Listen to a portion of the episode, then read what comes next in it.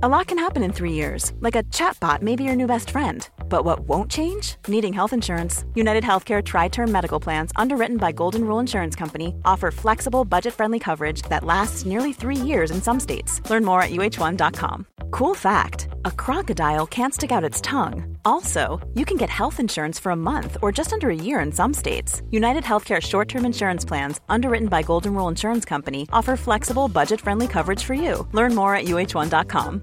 Quality sleep is essential. That's why the Sleep Number Smart Bed is designed for your ever-evolving sleep needs. Need a bed that's firmer or softer on either side? Helps you sleep at a comfortable temperature? Sleep Number Smart Beds let you individualize your comfort, so you sleep better together. J D Power ranks Sleep Number number one in customer satisfaction with mattresses purchased in-store. And now, save fifty percent on the Sleep Number Limited Edition smart bed for a limited time. For J D Power twenty twenty-three award information, visit j d power dot com slash awards. Only at a Sleep Number store or sleep number dot com.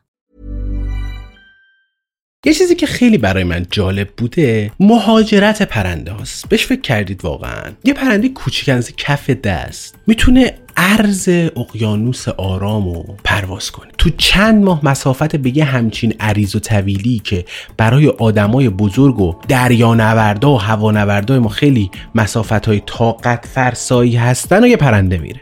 چی جوری میره؟ با چه انرژی میره؟ چی کار میکنه؟ چه اتفاقی براش میفته؟ چجوری غذاشو تامین میکنه؟ چجوری راهشو پیدا میکنه؟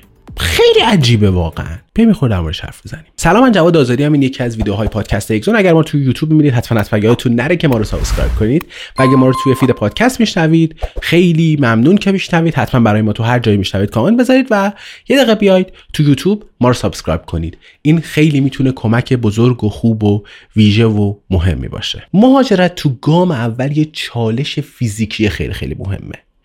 خب ما موقع ورزش، ما منظورم انسانه، موقع فعالیت بدنی کربوهیدرات و پروتئین میسوزونیم، ولی پرنده ها به چربی متکیان. اینا مهمه که چند روز قبل از مهاجرت بیان چربی ذخیره کنن. بعضیاشون چاق میشن، بعضیاشون بافت ماهیچه ایشون رو کم میکنن، بعضیاشون قلبشون رو مملو از چربی میکنن، بعضیا میان بدنشون بزرگتر میشه، بعضیا استراتژیشون این نیست، فهم میکنن که سبکتر باید سفر کنن، لاغر میشن و اصولا تو چند روز تغییرات خیلی جدی ایجاد میکنن که بتونن رنج این سفر طولانی و عظیم و خیلی خیلی سخت رو تحمل کنن. برام مهمه دیگه، مهمه که بدونیم دقیقاً دارن از چه مواد غذایی استفاده میکنن. تو مثلا دو ماه قبل از مهاجرت، تو ماه قبل از مهاجرت چی میخورن. این برای دانشمندا از این لحاظ مهمه که اینا بهشون کمک میکنه که بفهمیم اگر مثلا نیاز دارن پرنده ها به مواد غذایی مثلا پروتئینی بیشتر یا مواد غذایی چربی بیشتر، پرندهایی که در حال انقراضن این مواد غذایی رو بیشتر براشون تامین کنن و اینجوری احتمالاً میتونن بیشتر زنده بمونن و مقدار کشت و کشتار توشون کمتر بشه. این خیلی ایده جالبی میتونه باشه برای نگهداری اون پرنده ها. نکته دیگه در مورد پرنده ها اینه که از کجا میفهمن کی باید مهاجرت کنن. حتی پرنده هایی که توی اسارت هستن میگن وقتی که فصل مهاجرتشون میشه اینا بیقرار میشن، خودشون رو تو در و دیوار قفس میزنن، هی نگرانن، هی خوابشون به هم میریزه، هی میخوان فعالیتشون بیشتر بشه. واقعا کجا میفهمن پرنده ها که کی وقت مهاجرت؟ تقویم که ندارن که. خب ایده های مختلفی هست. اینا احتمالاً از طول روز باید بفهمن که بازمون اگر توی اسارت باشه منطقی نیست دیگه. از میزان غذا باید بفهمن، از دمای هوا باید بفهمن چه اتفاقی میفته. ایده‌های مختلفی هست ولی واقعا جواب مستقل و محکم و سفت و اساسی نیست که بگیم پرنده ها این اتفاق تو بدنشون میفته و میفهمن که الان وقت مهاجرتشونه. مثلا یه پرنده‌ای وجود داره به اسم شبگرد. این اصولاً چون غذاش شبها هست، از حشرات تغذیه میکنه، عادت داره که تو زمانهایی که روز طولانی تره مهاجرت کنه. یعنی زمانی که میفهمه روزا طولانی تره این مهاجرت میکنه و اینجوری اصولا احتمال این که غذای بیشتری و بتونه تو شبها که قرار نیست حرکت کنه به دست بیاره بیشتره. استراتژیو ببینید، ما داریم در مورد پرنده صحبت میکنیم، در مورد اسکندر و ناپل و ناپارت حرف نمیزنیم که بخواد از یک کشوری بره یک کشور دیگه. پرنده فکر میکنه من شب غذا میخوام، احتمال غذام حضورش تو شب زیاده و احتمال اینکه برسم به اون غذای تو شب چقدره، پس زمانی که روزا طولانی تر نیست، روزا کوتاه شب و بلنده برم سفر کنم. نکته دیگه نویگیت کردنه، اینا چجوری مسیر خودشونو پیدا میکنن. فکر کنید بهش، پرنده است یارو. هر حیوانی، هر موجودی که بخواد مسیر خودش رو از مثلا انتهای صحرای سافاری توی افریقا پیدا کنه بخواد بره به سیبری، بالاخره یه قطب نمایی میخواد، یه چیزی میخواد. این چجوریه که پیدا میکنه مسیر خودش رو که هر سال باید بره به شمال؟ خورشید رو میبینه، مسیر رو پیدا میکنه، میدان مغناطیسی زمین رو میفهمه، ستاره قطبی رو میبینه. چیه واقعا؟ آره یه همچین ایده هایی هست که مثلا اینا پرنده ها میدان مغناطیسی زمین رو میفهمن، شمال جنوب رو میفهمن و بر حسب اون میدان مغناطیسی که وجود داره میفهمن که کجا الان قرار دارن و باید به کدوم سمت مهاجرت کنن. ولی خب یه بخش جالبیش هم آزمایشاتی که شده اینجوریه که اینا اصولا یک بخشش یاد گرفتنی هم هست.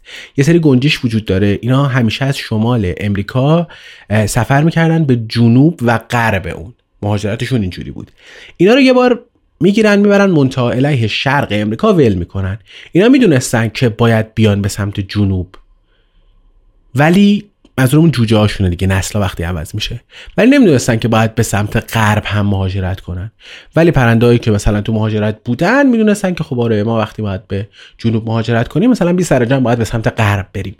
ولی بازم ببینید دیگه، ایده و اتفاقی که داره میفته خیلی خیلی پیچیده تر از چیزیه که ما در نظرش میگرفتیم. یه ایده دیگه که وجود داره اینه که وقتا اینا از بو میفهمن، بوی دشتا رو، بوی دریاها رو میفهمن، میفهمن که مثلا چه بوی اقیانوس کدوم سمتیه و باید به کدوم سمت برن. صحبت از اقیانوس شد، بعضی پرنده ها عرض اقیانوس رو پرواز میکنن.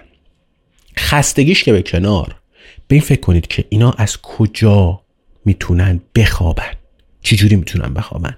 طرف چند ماه تو راهه. مثلا پرنده‌ای هست به اسم سینه بادکنکی، این وقتی بیش از چهل روز روی اقیانوسه و چجوری میتونه اون بالا بخوابه. خب تحقیقاتی که شده اینجوریه که اینا اصولاً انقدر مثل ما نیازمنده به خواب نیستن. اولش فکر می‌شد که اینا همونجوری تو پرواز میخوابن، ولی بعد فهمیدن که خب نه، انقدر هم وابسته به خواب نیستن. اینا مثلا در روز سه چهار ساعت میخوابن و اصولا مثلا توی پرنده‌ای به اسم مثلا مثل آبچیلیک، اونایی هم که کمتر میخوابیدن اصولا میبینیم که مثلا مقدار بچه‌هاشون بیشتر هم شده، ولی حالا وقتی که اینا میرسن به ساحلی، به جزیره‌ای، به چیزی، مقدار خوابشون خیلی خیلی زیاده، یه چیزی حدود دوازده ساعت میخوابن در روز. ایده اینه که انقدر تکامل و انقدر تطبیق بین این پرنده ها واقعا حیرت انگیزه. البته ایده های دیگه هم هست، بعضیا فکر می‌کنن اینا مثلا یه چشمشون رو میبندن، یه نیم کره رو به خواب میدن و بعد اون یکی چشمشون رو میبندن، اون یکی نیم کرهشون رو به خواب میدن و اینجوری حالا دیل میکنن و این مسیر رو میان. نیازمند یک هزینه ای این تحقیقات، این که مثلا ما بتونیم باتریایی رو پرورش بدیم که بتونه اینا رو ترک کنه، ببینتشون چه اتفاقی میفته در طول این مهاجرتشون.